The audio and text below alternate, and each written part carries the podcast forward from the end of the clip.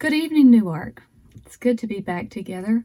I'm so thankful we have the opportunity to come together and study God's Word, to fellowship together, to chat together, and to just have community centered around learning together and growing together. Let's start with a word of prayer. Lord Jesus, thank you so much for the opportunity to be together. We ask that you would touch our hearts and our minds tonight as we study your word. Help us to hear and to examine ourselves as we learn and we grow to become more of like you and of what you would like us to be. In Jesus' name, amen. Tonight we are continuing our theme on You Fool. And I'm going to discuss the foolishness of serving. Now, that seems pretty easy. And when I when I was thinking of this topic initially, I was like, wow, we've really discussed serving and what we can do for others a lot. And as I dug into the scripture and the, the Spirit began to speak to me, I had a little bit of an aha moment. You may not, but if you feel like you're having a little bit of an aha moment tonight, just open your heart to the Lord and let Him speak to you. This is an area each of us can grow in. I'm going to start with reading John chapter 13, verses 1 through 16. Before the Passover celebration, Jesus knew that his hour had come to leave this world and return to his Father. He had loved his disciples during his ministry on earth, and now he loved them to the very end. It was time for supper, and the devil had already prompted Judas, son of Simon Iscariot, to betray Jesus. Jesus knew that the Father had given him authority over everything, and that he had come from God and would return to God. So he got up from the table, took off his robe, wrapped a towel around his waist, and poured water into a basin. Then he began to wash the disciples' feet, drying them with the towel he had around him. When Jesus came to Simon Peter, Peter said to him, Lord, are you going to wash my feet? Jesus replied, You don't understand now what I am doing, but someday you will. No, Peter protested. You will never ever wash my feet. Jesus replied, Unless I wash you, you won't belong to me. Simon Peter exclaimed, Then wash my hands and my head as well, Lord, not just my feet. Jesus replied, A person who has bathed all over does not need to wash except for the feet to be entirely clean. And you disciples are clean, but not all of you. For Jesus knew who would betray him. That is what he meant when he said, Not all of you are clean. After washing their feet, he put on his robe again and sat down and asked, Do you understand what I was doing? You call me teacher and Lord, and you are right because that's what I am. And since I, your Lord and teacher, have washed your feet, you ought to wash each other's feet. I have given you an example to follow. Do as I have done to you. I tell you the truth slaves are not greater than their master nor is the messenger more important than the one who sends the message. This is a, a core passage that believers have used, that we all use, we all study, and it exemplifies serving one another, humbling ourselves and serving one another. Jesus washes the feet of his disciples, and then he doesn't leave it there. I like many times uh, it's easy to stop. And since I, your Lord and teacher, have washed your feet, you ought to wash others' feet. And we can stop there. But that's not where Jesus stopped. He said, I've given you an example to follow. Do as I have done to you. And then he even explains it further. I tell you the truth. Slaves are not greater than their masters, nor is the messenger more important than the one who sends the message. This is powerful. This Jesus is stressing that in God's kingdom, every person is valuable. And one person's role in the kingdom of God does not make them more important or more valuable than someone else in the kingdom of God. And sometimes, even because of this passage and the actual act of washing feet, many times believers, we can tie serving to giving to the act of giving. That's not wrong. Giving is a part of serving, but giving is not serving. There's there's much more to it. I want to I want to read a quote I pulled out of Relevant magazine And it's from Alvin J. Schmidt as he described a scene in his book, How Christianity Changed the World. And he's speaking of Rome. When epidemics broke out, says Howard Haggard, the Romans often fled in fear and left the sick to die without care. The Romans saw helping a sick person as a sign of human weakness, whereas Christians, in light of what Jesus taught about helping the sick, believed they were not only serving the sick, but also serving God. Thus, Christianity filled the pagan void that largely ignored the sick and dying, especially during times of pestilence, or we would call pandemic. This Christ motivated humanitarian behavior, so admirably displayed by early followers, also introduced the notion that because God loves humanity, Christians cannot please God unless they love one another. This, as Rodney Stark puts it, was revolutionary. This was revolutionary for that time. These Christians that didn't they didn't um, believe in or worship a pantheon of gods. They believed in one God. Um, and this God that they were mocked because they believed in a God that, that died on a cross and then rose again. It was hilarity to the Romans. They they laughed at it, they mocked it. But then in times of distress, these Christians came in and they they gave, they served, they they helped the sick. They died alongside the sick because their this world they understood was not their final destination. So through this, caring for the sick and diseased, providing for orphans and widows, sharing food with the hungry, and meeting many other needs, this is the basis of what over time has helped establish what we call now humanitarian efforts that are still a huge part of Western society. So, in this in this topic today we're talking about you fool so if if serving is seen as foolishness then what do we do? Because uh, humanitarian efforts are not seen as foolishness in our country. Uh, many people that don't believe in any kind of God give large amounts of money and their time to humanitarian efforts. Um, in the United States, it's we don't view humanitarian aid um, and and support as crazy as something only Christians do. It is ex- largely expected of Christians because they, um, our society understands the belief, and they even many even know where our hospitals, our orphanages, and the concepts that come with those originated. So, in this message, what do we mean by the foolishness of serving? Then we have to look back at the origins to Scripture of what serving actually means for a believer. What does it mean to serve men, to serve humankind? What does that mean as believers? So I want to put, I pulled up a few scriptures. Matthew 19, 13 through 15 says, One day some parents brought their children to Jesus so he could lay his hands on them and pray for them.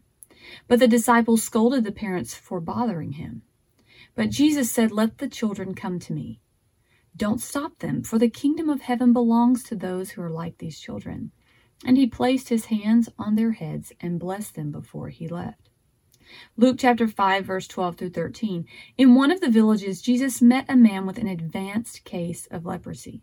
When the man saw Jesus, he bowed with his face to the ground, begging to be healed. Lord, he said, if you are willing, you can heal me and make me clean. Jesus reached out and touched him. I am willing, he said, be healed. And instantly the leprosy disappeared. Galatians 3 27 through 28 says, And all who have been united with Christ in baptism have put on Christ, like putting on new clothes. There is no longer Jew or Gentile, slave or free, male or fe- and female, for you are all one in Christ Jesus. So, what we see happening in these verses is Jesus is assigning and acknowledging value. Whenever the disciples, the disciples did not value children. They were not valuable compared to Jesus' time and to the work and the, his preaching and what he was doing. And Jesus said, No, bring them to me. I will take the time to lay hand, to touch them, to bless them, to pray for them, because children have value. In a society where children didn't have value, unless you were the firstborn male child of, of many families, you didn't have a lot of value. Jesus says all children have value. When the man with leprosy came where he wasn't allowed to be touched by society, society was told to, to shun them, to stay away from them in case they caught that disease. Jesus didn't just heal him, he could have spoken from a distance. He touched him. because that man had value. He was conveying through a touch, you have value. And then in Galatians, we see again that as people come into the body of Christ, it is being stressed that all of humanity has value. Whether you are a slave or a free person, whether you are a male or a female, a Jew or a Gentile, we are all one. We are all of the same value. We have value to Christ and we are made in his image and we are created like him. The core of serving as a disciple of Christ, to, the core of serving humanity, of serving others, is understanding that every person has value. Each person is valuable, and by truly believing that, it changes our posture to a posture of serving. When we realize that no matter what my role is in the kingdom of God, I have value. No matter what your role in the kingdom of God is, you have value. And if you're not a part of the kingdom of God, you still have value. And by by taking that understanding and processing it every day in our lives, it changes the way we act, the way we think, the way we process information. It changes who we are and our posture. Because when we realize that we all have value and that we are all one and the same, in the kingdom of God, then I no longer can look at myself better than anyone else. When I start having selfish ambition or selfish desires, suddenly I have to I have to run it through that filter. Wait. We all have value. When I'm upset or when I'm hurt, I have to remember the person that hurt me is valuable and, and is a part of the kingdom of God and is made in the image of God, whether they're in his kingdom or not. This the knowledge that all of humanity is made in the image of God, that each of us have value because of this. And living in a way that treats everyone with value is the way believers are to serve. That's how we serve. It has to start with this understanding. It may seem foolish to serve people and to come at things with this mentality to those that do not understand the value of every single person. You see, I can give money to someone. I can give my time to to efforts and to things without humanitarian efforts without valuing. I can do it because I, I'm a good person. I can do it because it's what I'm supposed to do. I can help care for someone because I'm a Christian and I'm a believer. And that's what I'm supposed to do because I'm I'm striving to be like Christ. But, but what's that all that's all about me. That's not about the person. That's not about the value of the person. Anyone can do that. Anyone can give money and be a part of something without even valuing those people. I, it is possible to give to people and to serve people while looking down on them. We have to help those poor people. You know, they don't have much of a chance in life. They're probably not going to make it. Well, you know, being a Christian, I really need to go do this. That's not valuing that person. That's valuing me and my place as a believer. And I'm going to go do this for some poor little soul because I'm a believer. And that is not, that is not the way Jesus taught and was teaching us to think in, in, in Scripture. It seems foolish to so, serve those that hurt us.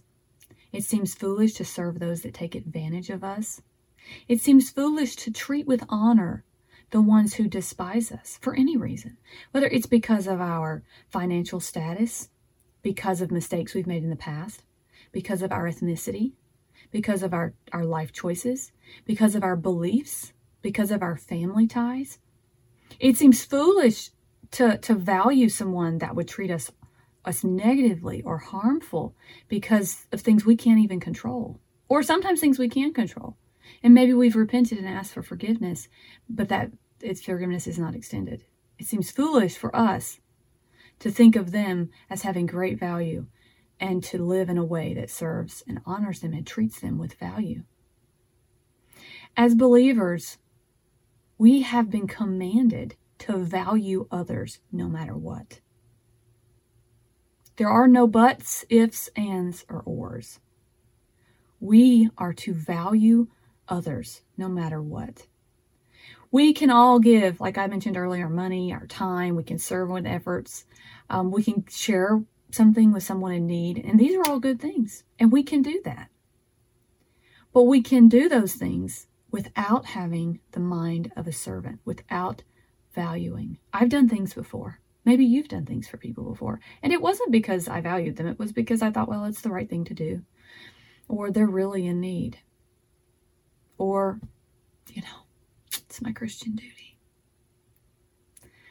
But that's not valuing people.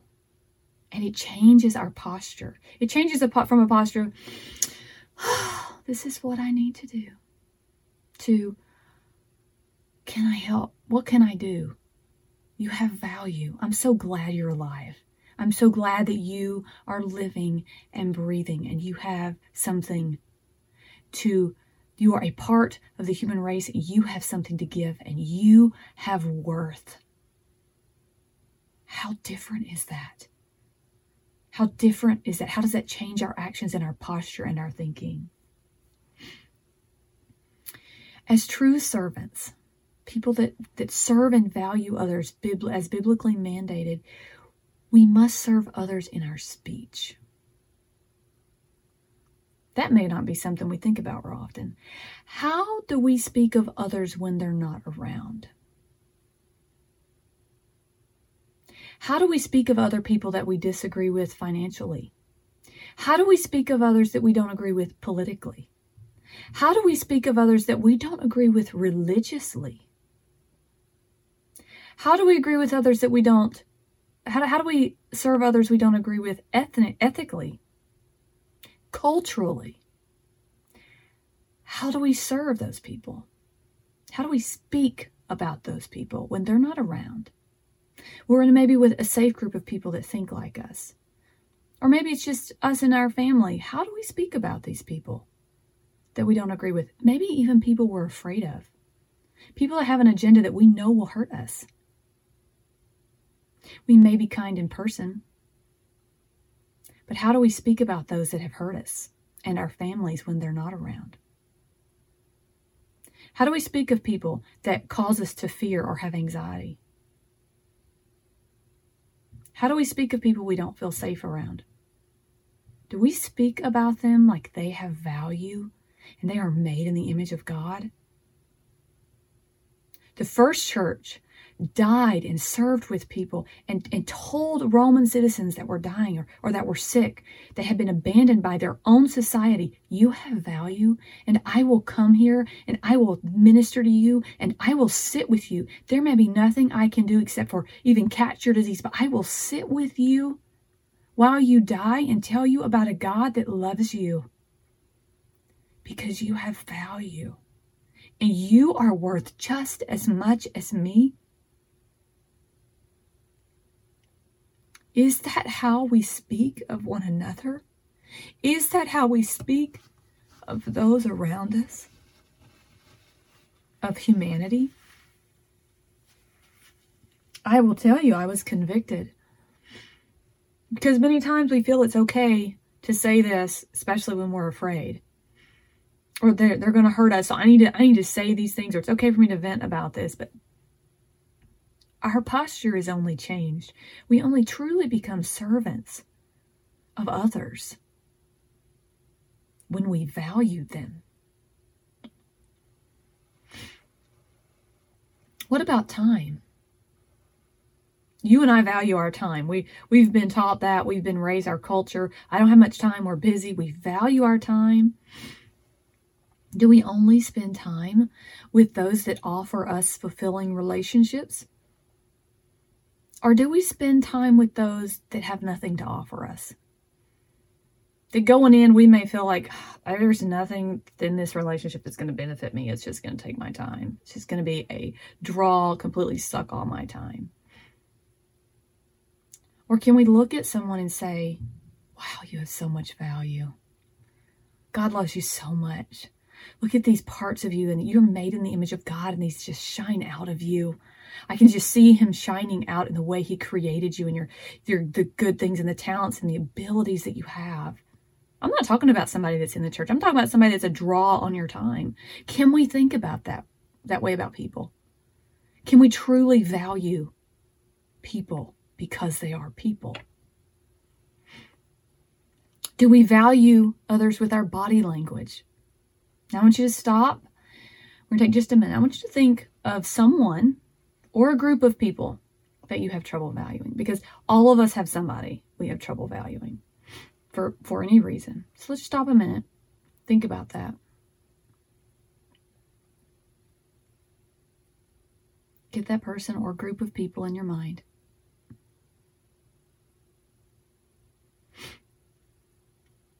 Now I want you to think what does your body language say when they're around?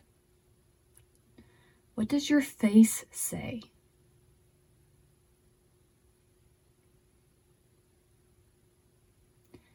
Do they feel valued when they leave your presence? That's a question we can all ask ourselves. If I am going to serve others and I'm going to be a servant in the kingdom, do others feel valued when they leave my presence? That's a hard one because we all have someone we have trouble valuing. Do we value people in our thoughts? Luke 6:45 says a good person produces good things from the treasury of a good heart and an evil person produces evil things from the treasury of an evil heart. What you say flows from what is in your heart.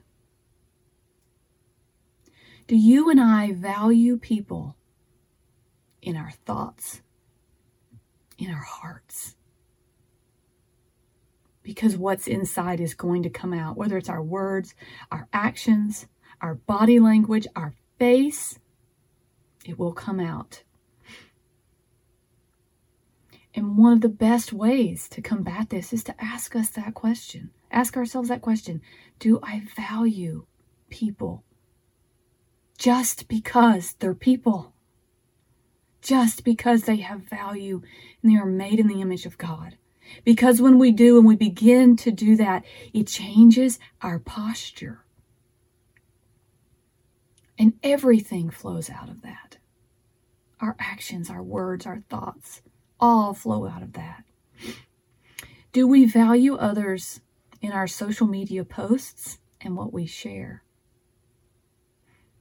I've heard people say, Oh, I didn't write that. I just shared it because it had some good points.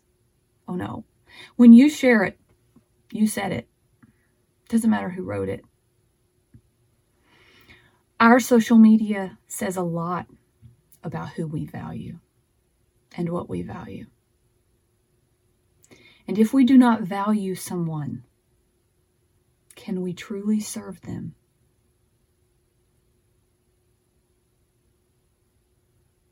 If we do not value someone, can we truly serve them? And if we don't value someone and we're trying to serve them, then who are we actually serving and valuing? All of us will have some thinking that we will need to constantly adjust because we we are broken. We are human. We are still living in a world full of sin. We still battle our own temptations, our own sin. We battle our own fears. We battle our own demons. We battle our own past.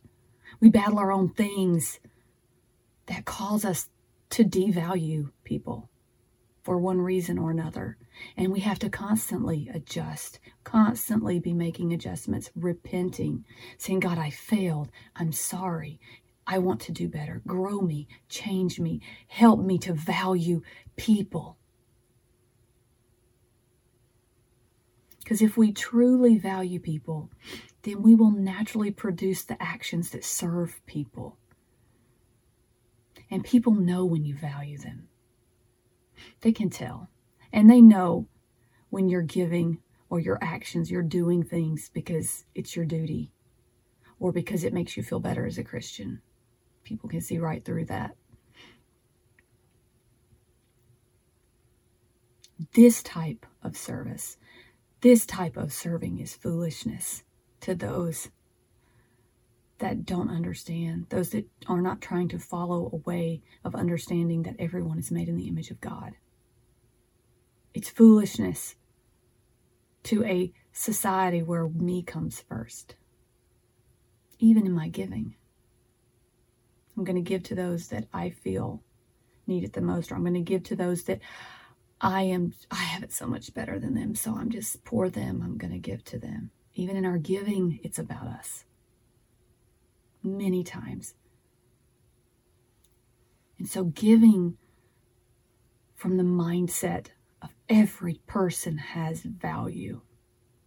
You are valuable. That's foolishness to those that don't understand. 1 Corinthians 3:18 says, "Stop deceiving yourselves. If you think you are wise by this world's standards, you need to become a fool to be truly wise, because the things of God are like are foolishness to those that are wise in the world."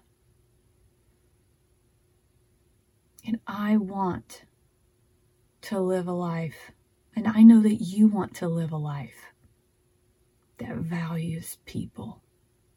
And we need the, the spirit and the power of God to help us overcome our hurts and our past and to look past them and see the people and not our pain.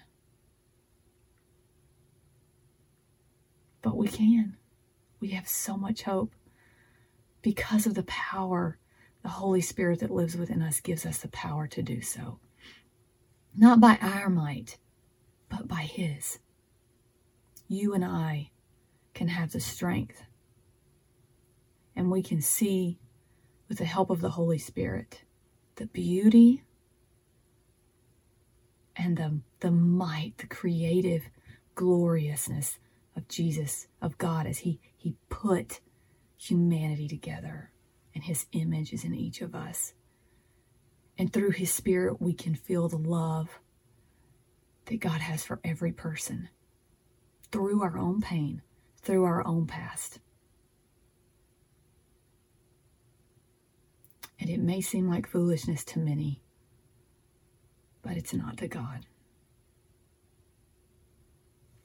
Lord Jesus, I ask that you would touch each and every one of us Help us to open our eyes and see the value that every person has.